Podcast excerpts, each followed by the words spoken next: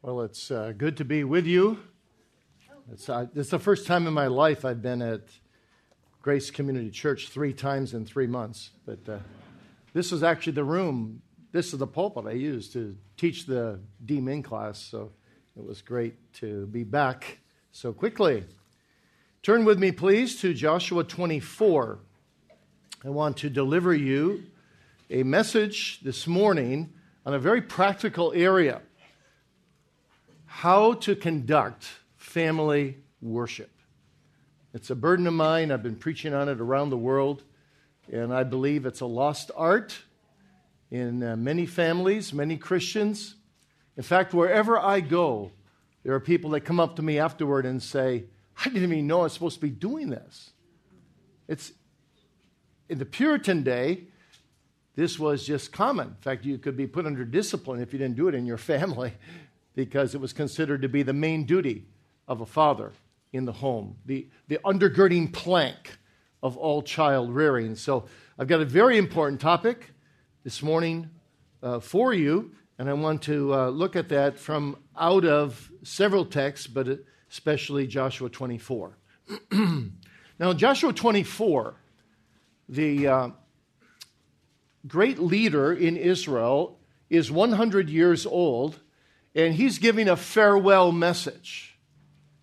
This is his farewell message to the nation of Israel. I'm going to pick up on verse 14. "Now therefore fear the Lord and serve him in sincerity and in truth, and put away the gods which your fathers served on the other side of the flood and in Egypt, and serve ye the Lord." Serve can also be translated worship in Hebrew, at least this particular Hebrew word. "And if it seem evil unto you to serve," or to worship, "the Lord, choose you this day whom you will serve," or worship, "whether the gods which your fathers served," or worshipped, "that were on the other side of the flood, or the gods of the Amorites in whose land you dwell. But," and this is the key point, "as for me and my house, we will serve," we will worship the Lord. And the people answered and said, "God forbid that we should forsake the Lord to serve other gods. For the Lord our God, he it is that brought us up and our fathers out of the land of Egypt from the house of bondage, and which did those great signs in our sight and preserved us in all the way wherein we went, and among all the people through whom we passed. And the Lord drave out from before us all the people, even the Amorites, which dwelt in the land. Therefore will we also serve," or worship, "the Lord, for he is our God." And Joshua said unto the people, "You cannot serve or worship the Lord, for he is a holy God. He is a jealous God. He will not forgive your transgressions nor your sins. If ye forsake the Lord and serve strange gods, then he will turn and do you hurt and consume you after that he hath done you good." And the people said unto Joshua, "No, but we will serve," or worship, "the Lord."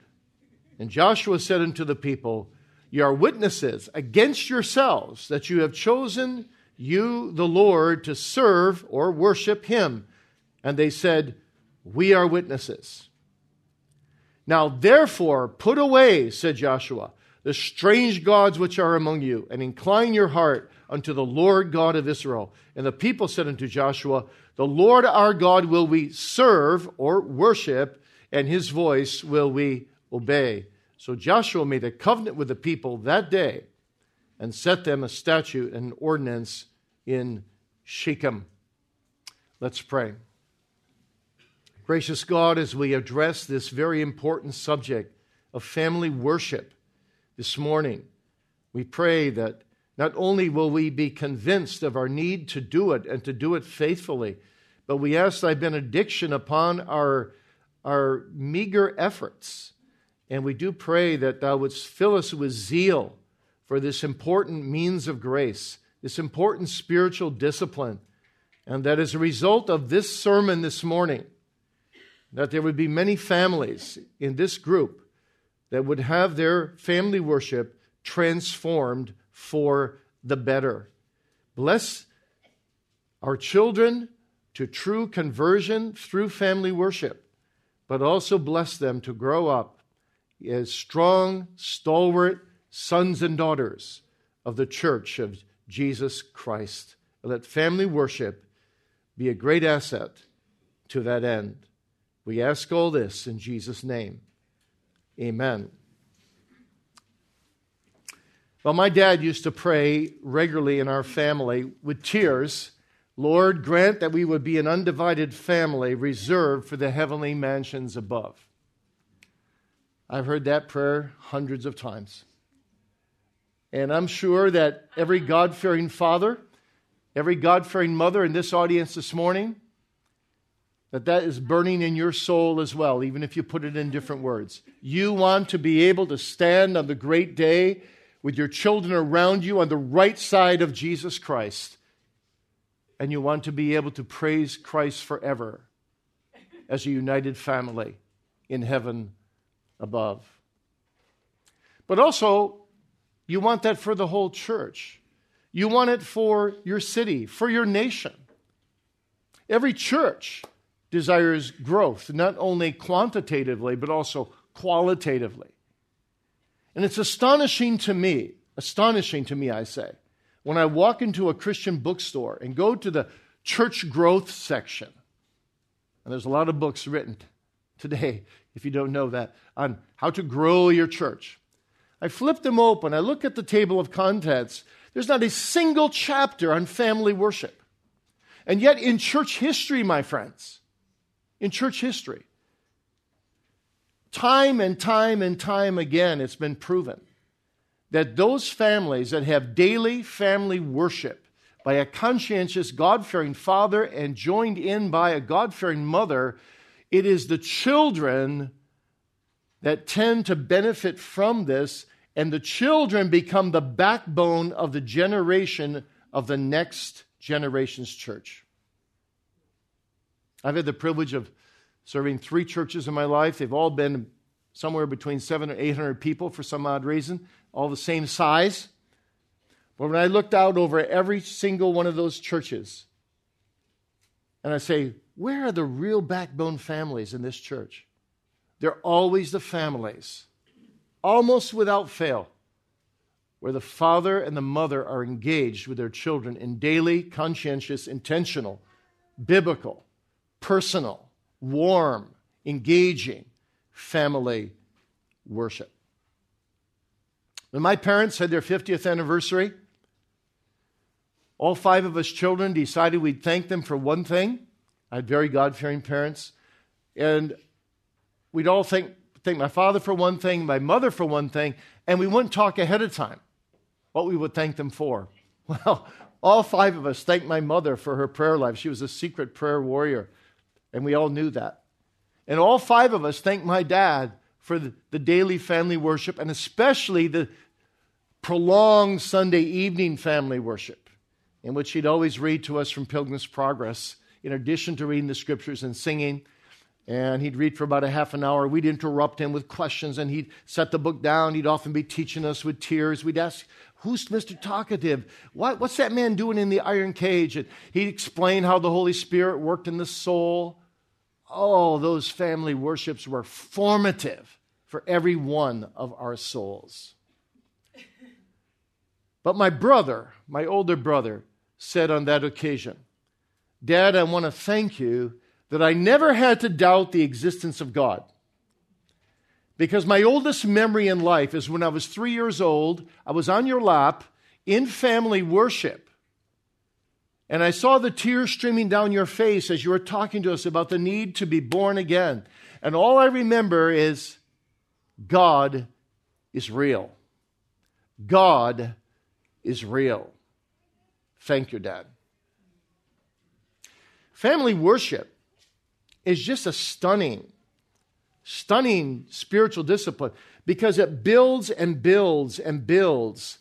And when it's consistent throughout the life of a child, you see, he gets trained, she gets trained in every truth under the sun, because you go through the whole Bible and you start over. And the Bible speaks about everything your children need. And so this is the way to communicate, to train your children. In every area of life, just do family worship. Now, maybe some of you remember the Space Shuttle Columbia tragically disintegrating during its high-speed re-entry into the atmosphere in 2003, a tragedy for America. All 7 astronauts on board were killed instantly. The commander was Colonel Rick Husband, a God-fearing evangelical Christian. You didn't read anywhere or hear anywhere this story, but it's a true story. Before he launched into space, he prepared 36 videos because he was going to be gone 18 days.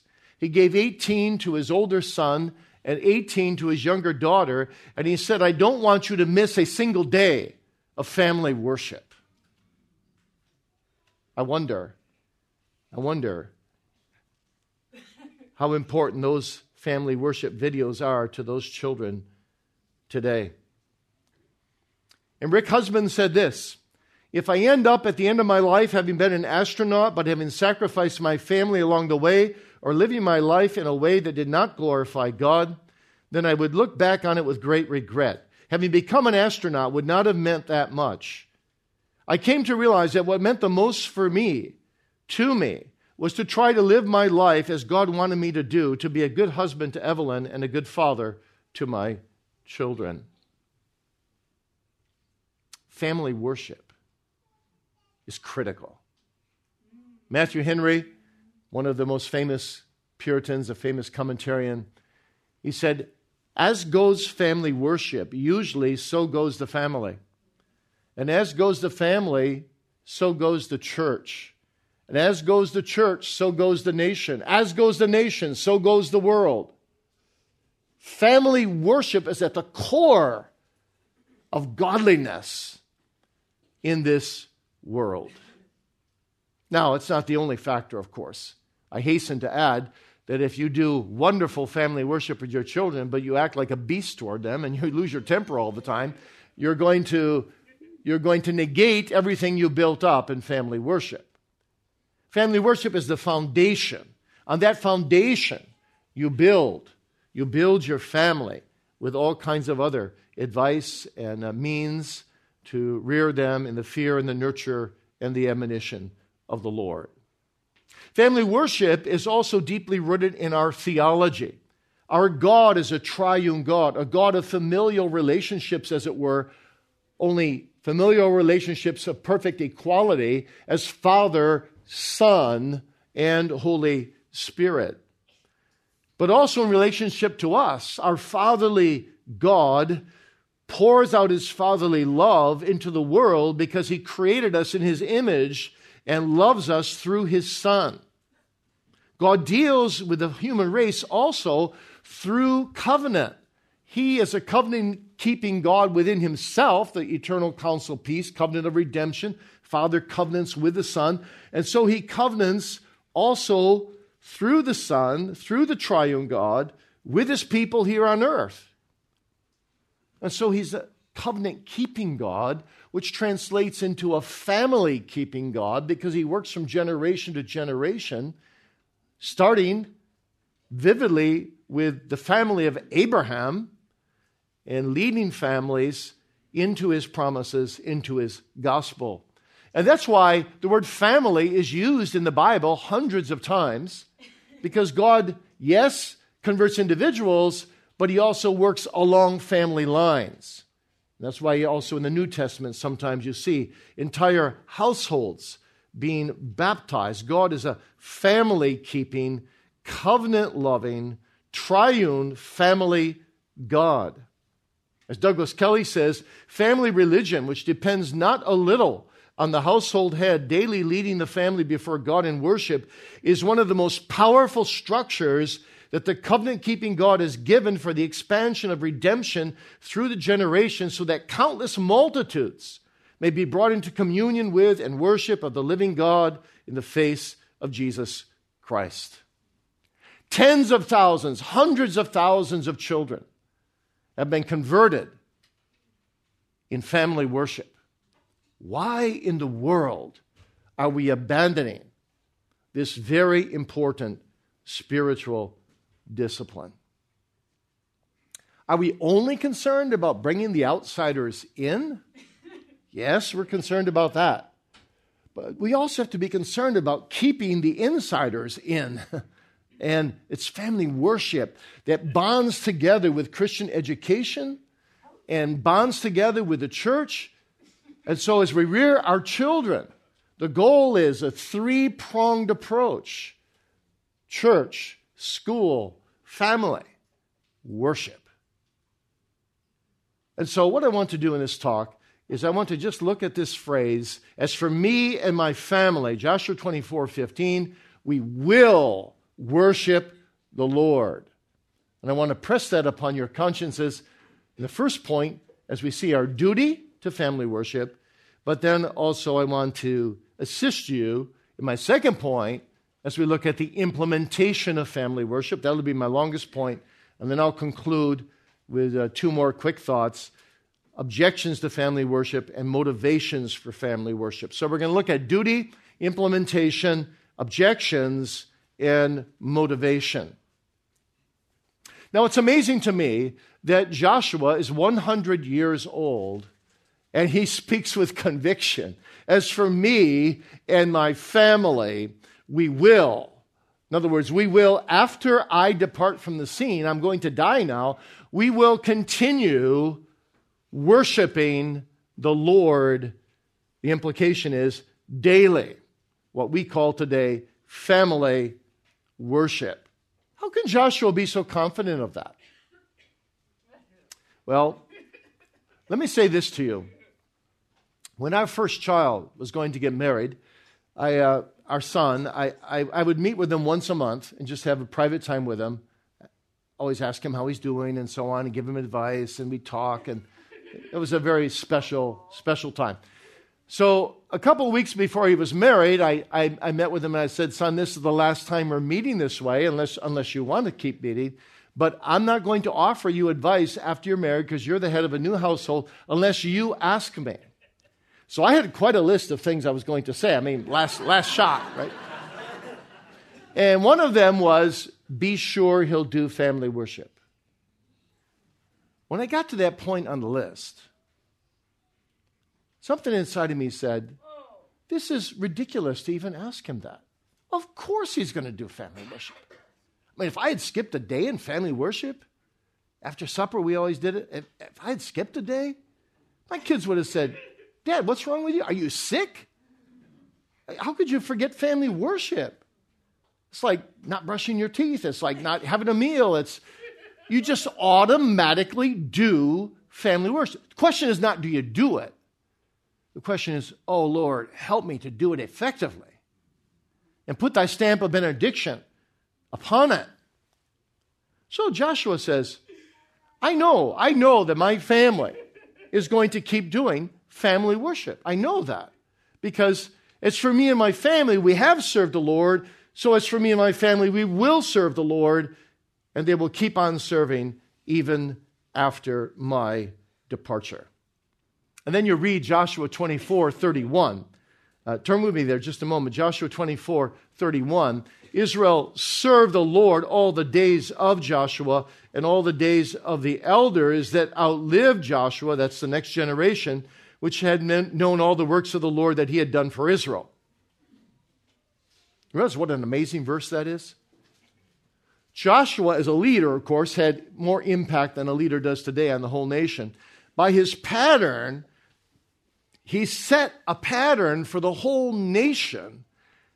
And the Bible says that the entire next generation of the nation worshiped the Lord. That doesn't mean head for head every single person. But you see, Joshua's family went on worshiping the Lord. That family impacted other families, and that's the way it works. If you do family worship every day and you believe in, you have the gift of hospitality, and you believe in having people over, then those people join you in family worship and they get impacted. And a lot of people will start family worship once they see how it's done. We've experienced that. We've experienced that many times. Also, invite neighbors over. Now, I never asked them, of course, after supper, if they want to join us at family worship. I just said, well, hope you enjoyed the meal. And I said, now we always do family worship, so you can sit here and you join us. I don't ask. They're not going to say no after you just fed them. So they join you, and they get to feel how it goes. And inevitably, even people without much religion, they look at you and afterward and they say, wow, never see anything like this. This, it impresses them in some way or another, maybe just at a human level, but also at a divine level. It's a wonderful tool for evangelism. Now, what are we actually called to do? Well, the Bible says four things. I hope I don't have to prove number one to you. I hope everyone here, I doubt if there's any family that doesn't do this. Daily reading of the Word of God together. That's obvious. Paul says to Timothy, 2 Timothy 3, with his mother and his grandmother, he was brought up in the Scriptures daily and continue in those things. I can't imagine a Christian family not reading the Bible every day. But you see, that's not enough because there's no personal interaction between the parents and the children.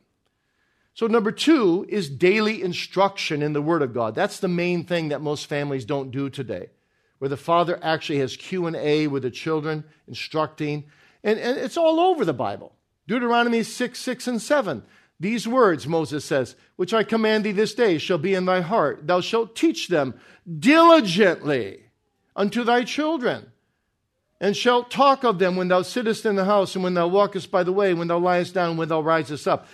All those things are, it's a Hebrew way of talking, every day. These are all daily activities. Every day you shall teach your children diligently with passion. Thirdly, we're to have daily prayer to the throne of God. Paul says to Timothy, 1 Timothy 4, and 5, every creature of God is good, nothing to be refused if it be received with thanksgiving, for it is sanctified by the word of God and prayer. We're told in Corinthians that we're to even eat and drink to the glory of God, which is, of course, then combined with prayer. We're told in Jeremiah that the fury of God will be poured out on the family that does not pray together. The anger of God is bad enough. The fury of God will be poured out on the family that doesn't pray together. Thomas Brooks said, a family without prayer is like a house without a roof, exposed to all the storms of heaven. And then fourth, daily singing of the praise of God. Daily reading of the Word of God, daily instruction in the Word of God, daily prayer to the throne of God, daily singing of the praise of God. Where do we find that in the Bible? Psalm 118, verse 15. Check it out. The voice of rejoicing and salvation is heard in the tents of the righteous. This isn't the synagogue. This isn't the tabernacle. This is the tents of the righteous. This is their personal homes. You could walk through Israel even while they're in the wilderness, and you could hear singing coming from the homes, from their daily family worship. Philip Henry, the Puritan father of the famous Matthew Henry, Philip was also a Puritan pastor. He said, this text provides a biblical basis for the daily singing of psalms in our families. Joyful singing comes from the individual tents of the righteous. So these are the four things. Our forefathers did these regularly, Reformers, Puritans, Scottish Covenanters, Dutch Further Reformation divines. This was just a normal way of living. Now, deep in our conscience, even if you're not doing that, it resonates, doesn't it? You know the Lord Jesus is worthy of this. You know that God's word commands it now, and your conscience affirms it. See, you owe leadership to your family that conveys allegiance to God. God has placed you, Dad, you especially, in a position of authority to guide your family, your children, in the way of the Lord. Yes, you're good friends with your children. Yes, you're good advisors to your children. And as their teacher and ruler in the home, your example, your leadership is crucial. But you are more than all that. You are clothed with holy authority. You owe to your children prophetical teaching, priestly intercession, and royal guidance. You are an office bearer in your own home. And God ought to be able to say of us, if we're Christians, what he said of Abraham. Genesis 18:19. For I know him, said God, that he will command, not ask, not invite, command his children and his household after him. And they shall keep the way of the Lord to do justice and judgment, that the Lord may bring upon Abram that which he has spoken of him. All right. So that's point one, the duty of worship, the fourfold duty of family worship. How do you implement it now? What do you do? Well, first, may I suggest that you have a place in your house away from the kitchen table where you do family worship. It's organized. Everyone knows where they're going to sit each day. Each one has a Bible there, a Psalter or a hymn book. Maybe a daily devotional that you're working through or some other book that you're reading, if you do a little in addition to the Bible. Whatever. It's organized. So you're prepared. And you aim for brevity in family worship. The point isn't to go on and on. Most of the Puritans, 10, 15 minutes, 20 minutes maybe as the children got older.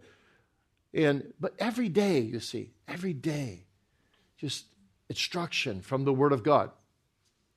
So don't provoke your children with long family worships. And if you're not doing family worship, start out with 2 minutes.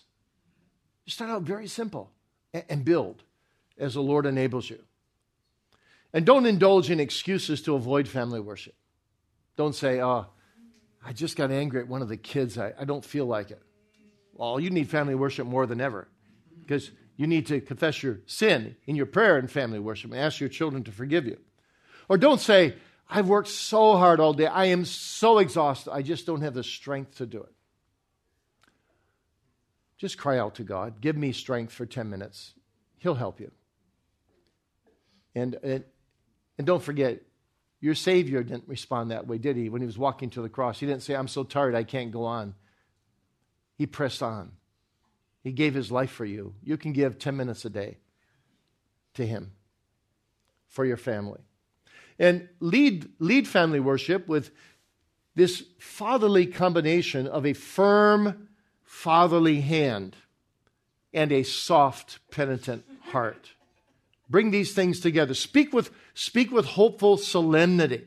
Talk naturally yet reverently during this time. It's like, treat it like a little mini church service in a way. And yet open, sort of like this fellowship group. It's a little more relaxed than the church service out there because it's a little smaller, a little more intimate. Family's even more that way, even more intimate. But treat it like it's worship, like there's worship involved. If the phone rings, you don't answer the phone. This is your special sacred time with God. There's an answering machine. Don't let man interrupt this sacred time you have with your family every day.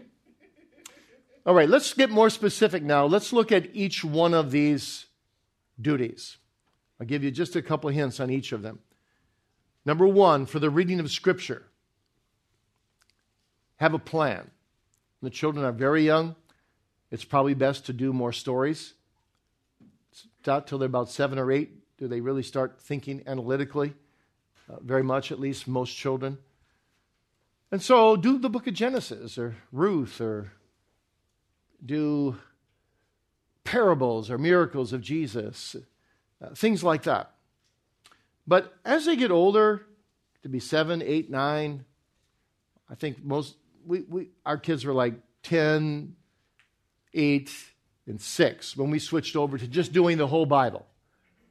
One night we do Old Testament, next night we do New Testament. Just move through the whole Scriptures. J.C. Ryle said a whole Bible makes a whole Christian. So that's what you want to get to. do account for special occasions. Maybe it's a Sunday morning and you have the Lord's Supper that morning. Well, you might want to read Matthew 26 or Isaiah 53. Or when you're going on a family vacation, the way my parents did it was when the car was entirely packed and we're ready to take off, my dad would say, okay, let's go inside now. And we knew what he meant. We go inside, we all get down on our knees, and he'd pray earnestly. And then he would always read Psalm 91 or about the angels giving charge over you, keeping you safe, or Psalm 121 about you being spared going in and coming out. That was a family tradition. We knew that my dad would always read Psalm 91 or 121. That's very meaningful to me today. So what do? I do the same thing. You take it over from your parents. These are good traditions. But so just account for special occasions. And then involve the entire family in reading. Now, all the Reformers and Puritans didn't do that. I think it's important. So we had 3 children. So say we're going to read 20 verses that night. I'd say, okay, let's all read 4 verses. Mary, you start, and then the children, you continue, and I'll read the last 4. And that involves them. They know they're going to get questions on these verses. So they don't tune out because they know we're going to talk about them. Now, what about the biblical instruction part? Well, the 1647 Church of Scotland Directory provides good counsel here. Basically, what it says is if there's a word of reproof, you apply that to your children. If there's a word of comfort, you apply it to your children. If it's a Christ-centered word, you apply that to your children. It says, in conclusion, in all of these things, the master of the family, that's you, Dad, is to have the chief hand, and any member of the family may propose a question or doubt for resolution. In other words, you keep an open dialogue. You keep an open dialogue. Now, this is the hardest part of family worship. This is where most dads give up. Ideally, the Puritans used to say the father should spend a half an hour in the morning preparing family worship for the evening. But that's a tall order. It's very difficult for people to actually undertake that. So I got together with some guys, and we did a family worship Bible guide. It took us 5 years, 4 of us primarily. And we wrote out the 2 or 3 major takeaways from each chapter, which you can use either as an individual or you can use it in family worship. And the Family Worship Bible Guide is now being used by tens of thousands of people around the world. And I've never done anything in my entire life, I'll be honest. I got so much feedback of people saying, our family worship is entirely transformed. So my wife and I use it faithfully, even now when all the children are gone. After each chapter, we read those 2 or 3 takeaways. Each one ends with a question, or almost all of them end with a question. And then you discuss that question. Your wife jumps in, she gives an answer first maybe, or maybe you ask a son particularly, maybe a teenage son, say, what do you think the answer is? And you just talk about it. It's really quite simple. So we've taken that extra work out of you. If you want to do that work, praise be to God. Do it on your own. That's better yet.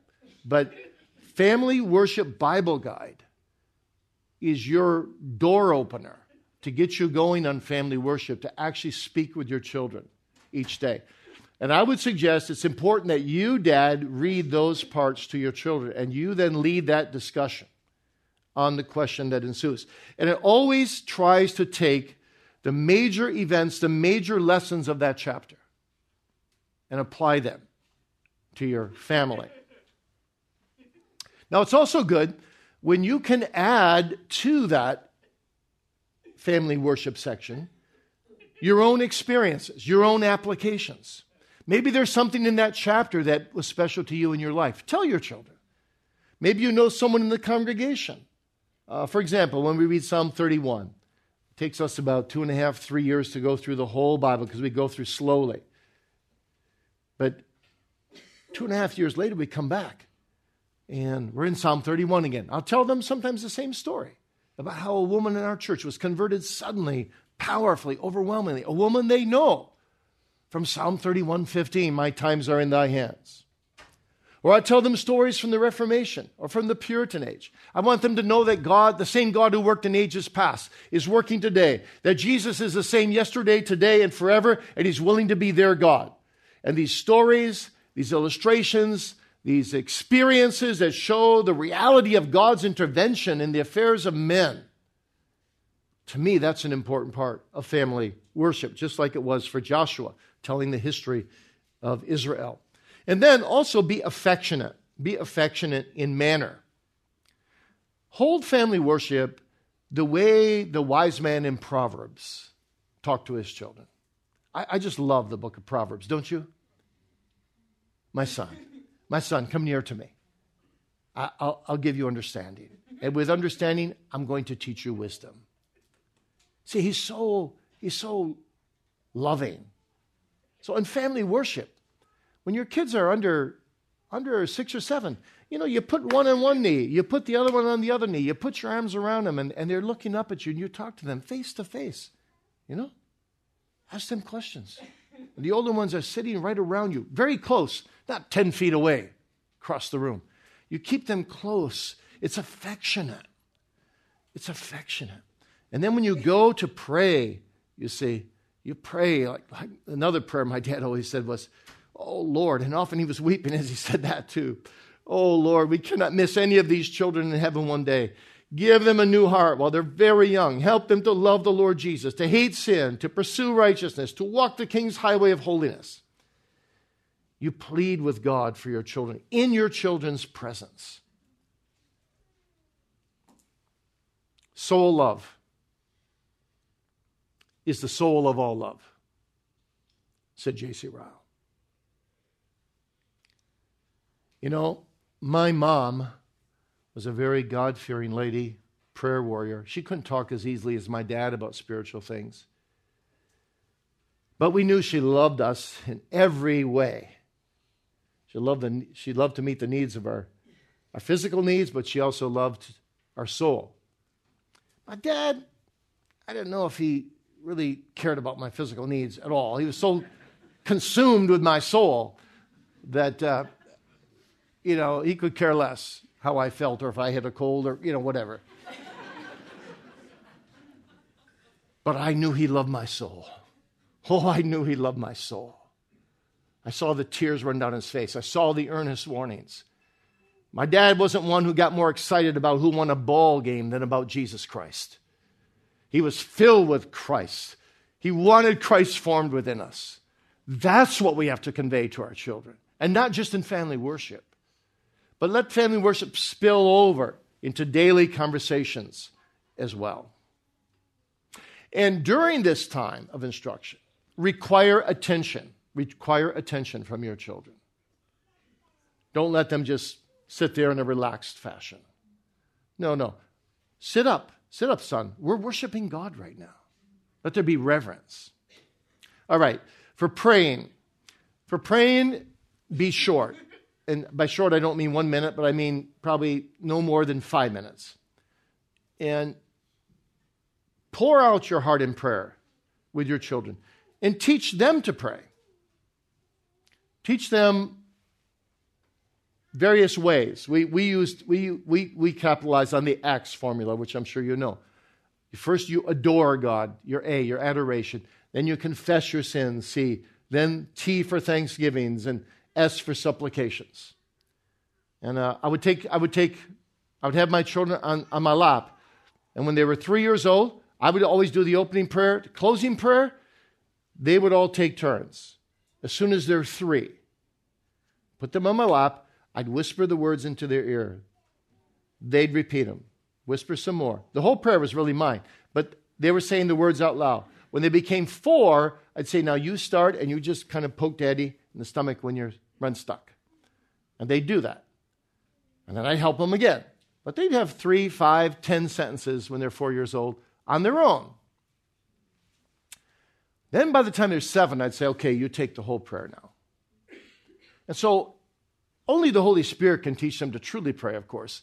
But we're responsible to teach our children how to pray so that they can pray in front of their friends and not be embarrassed. If we had people over and When our kids were 7 or 8 years old and they had their friends over with them, they'd take their turn just like normal. It was normal to pray for them to pray in front of their 7-year-old peers because they'd always been doing it. So you teach your children how to pray.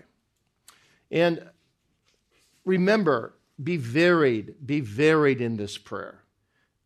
Give thanks for God's blessings. Father, I say to you, when you come home at night, if you've been gone all day, ask your wife just before family worship, is there, any of the kids have a big test tomorrow? Anybody sick? And you bring that into your prayer. The small things of life, as well as the big things. And number four, for singing. Sing doctrinally pure songs. Doesn't make sense to say, we believe in the doctrines of grace, and then you sing Arminian songs. You sing the Psalms. Don't forget the Psalms, right? The Psalms are so God-centered.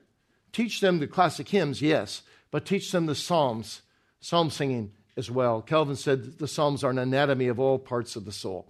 And teach your children to sing heartily and with feeling.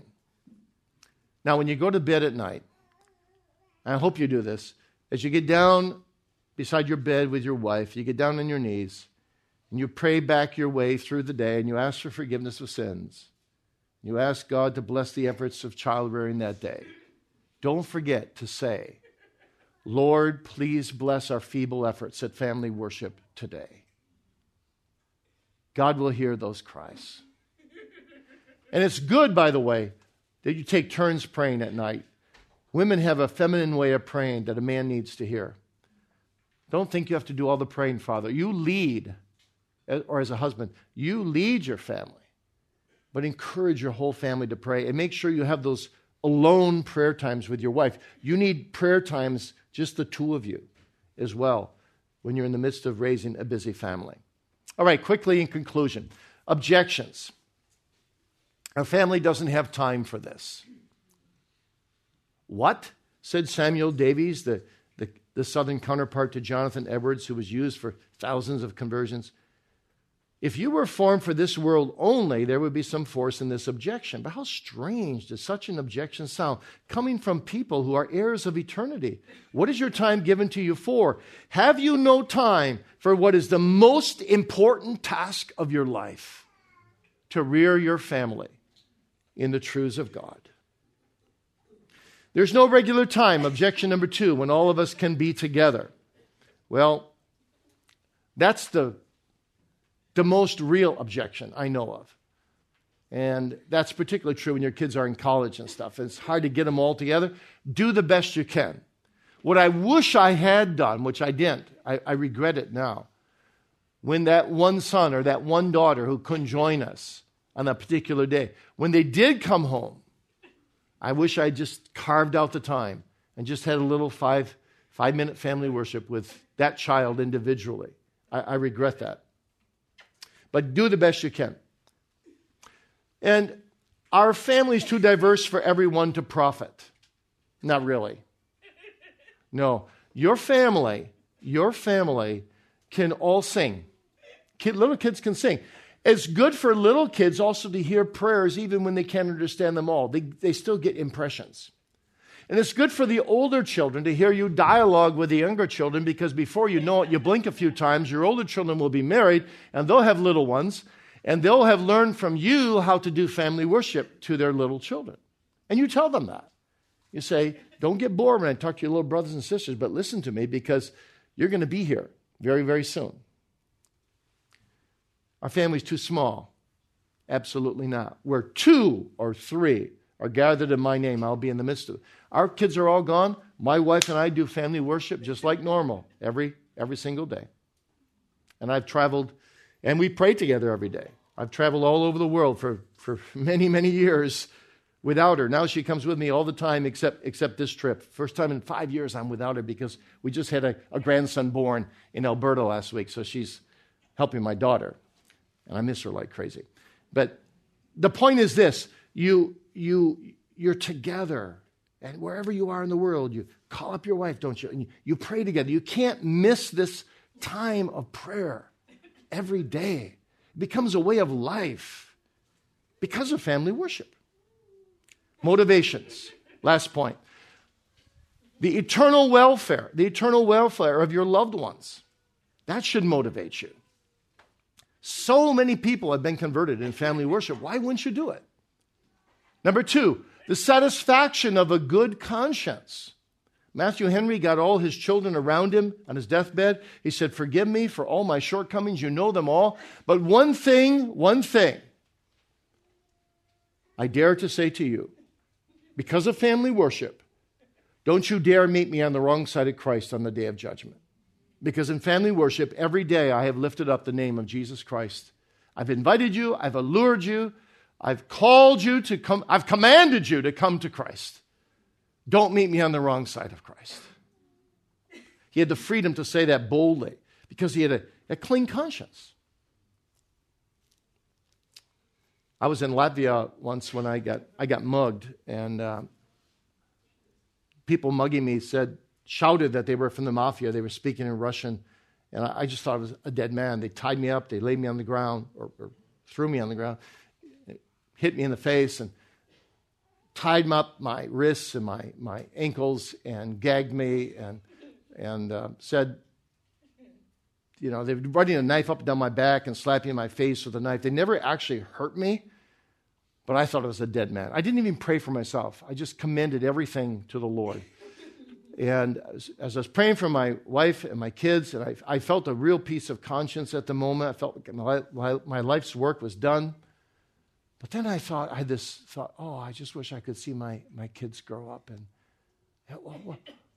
what would I say? What would I say? If I could just have one more time to talk with them, what would I say? And I want to be honest here. If it weren't for family worship, there would have been 1,000 things I probably wouldn't have talked to them about. I mean, 1,000.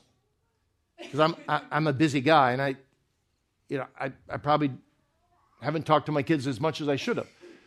But thanks be to God to family worship. I couldn't think of a thing laying on the ground that we hadn't talked about because the Bible talks about everything. And we've been talking together for years.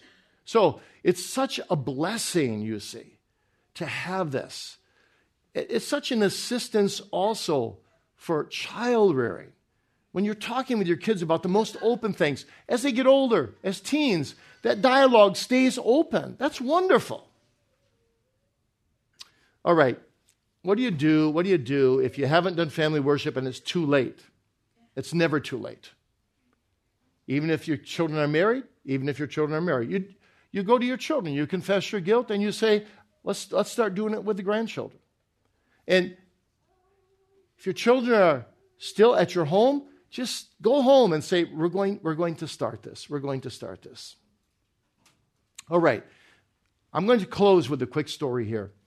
It's about John Peyton, and when he left home after his father had given him family worship for many years. This is what he said. He said, his father walked with him 6 miles of the way, turned to him, shook his hand, and said, "Your father's God be with you, my son." And they wept. And then John Peyton says this, "How much my father's prayers at this time impressed me, I can never explain, nor can any stranger ever understand." And then here it comes. And if you forget everything I said this morning, remember this. When on his knees and all of us kneeling around him in family worship, my father would pour out his whole soul in tears for the conversion of the heathen world to the service of Jesus and for every personal need. We would all feel as if we were in the presence of the living Savior, and all of us children learned to love and to know him as our divine friend. And as we would rise from our knees, I used to look at the light on my father's face and wish I were like him in spirit, hoping that in answer to prayer, I might be privileged to carry the gospel to the heathen world in some way." No coincidence that John Peyton went to the cannibals for a lifetime of faithful missionary work. Now, before I just have a quick prayer, I want to say to you that if you go to heritagebooks.org, I would encourage you. It's a nonprofit price. This is not for profit for a ministry, but I would encourage you to get the Family Worship Bible Guide and a little book I wrote that you can read in an hour and a half on how to do family worship, which is an expansion of what I just gave you here, and get going. Please do family worship in your family. heritagebooks.org. Family worship and Family Worship Bible Guide. God bless you. Let's pray together. Gracious God, we ask that this address, this sermon, will be used mightily in many families sitting here right now. That those families who are doing family worship may be strengthened to do it better, and that those who aren't doing it may be convicted and may begin to do it right away. Lord, don't let this week pass, but help them to start simply and to cry for mercy and for wisdom, and do bless them as they bring their families the truths of the Bible day by day for every sphere and aspect of Christian living. We pray in Jesus' name. Amen.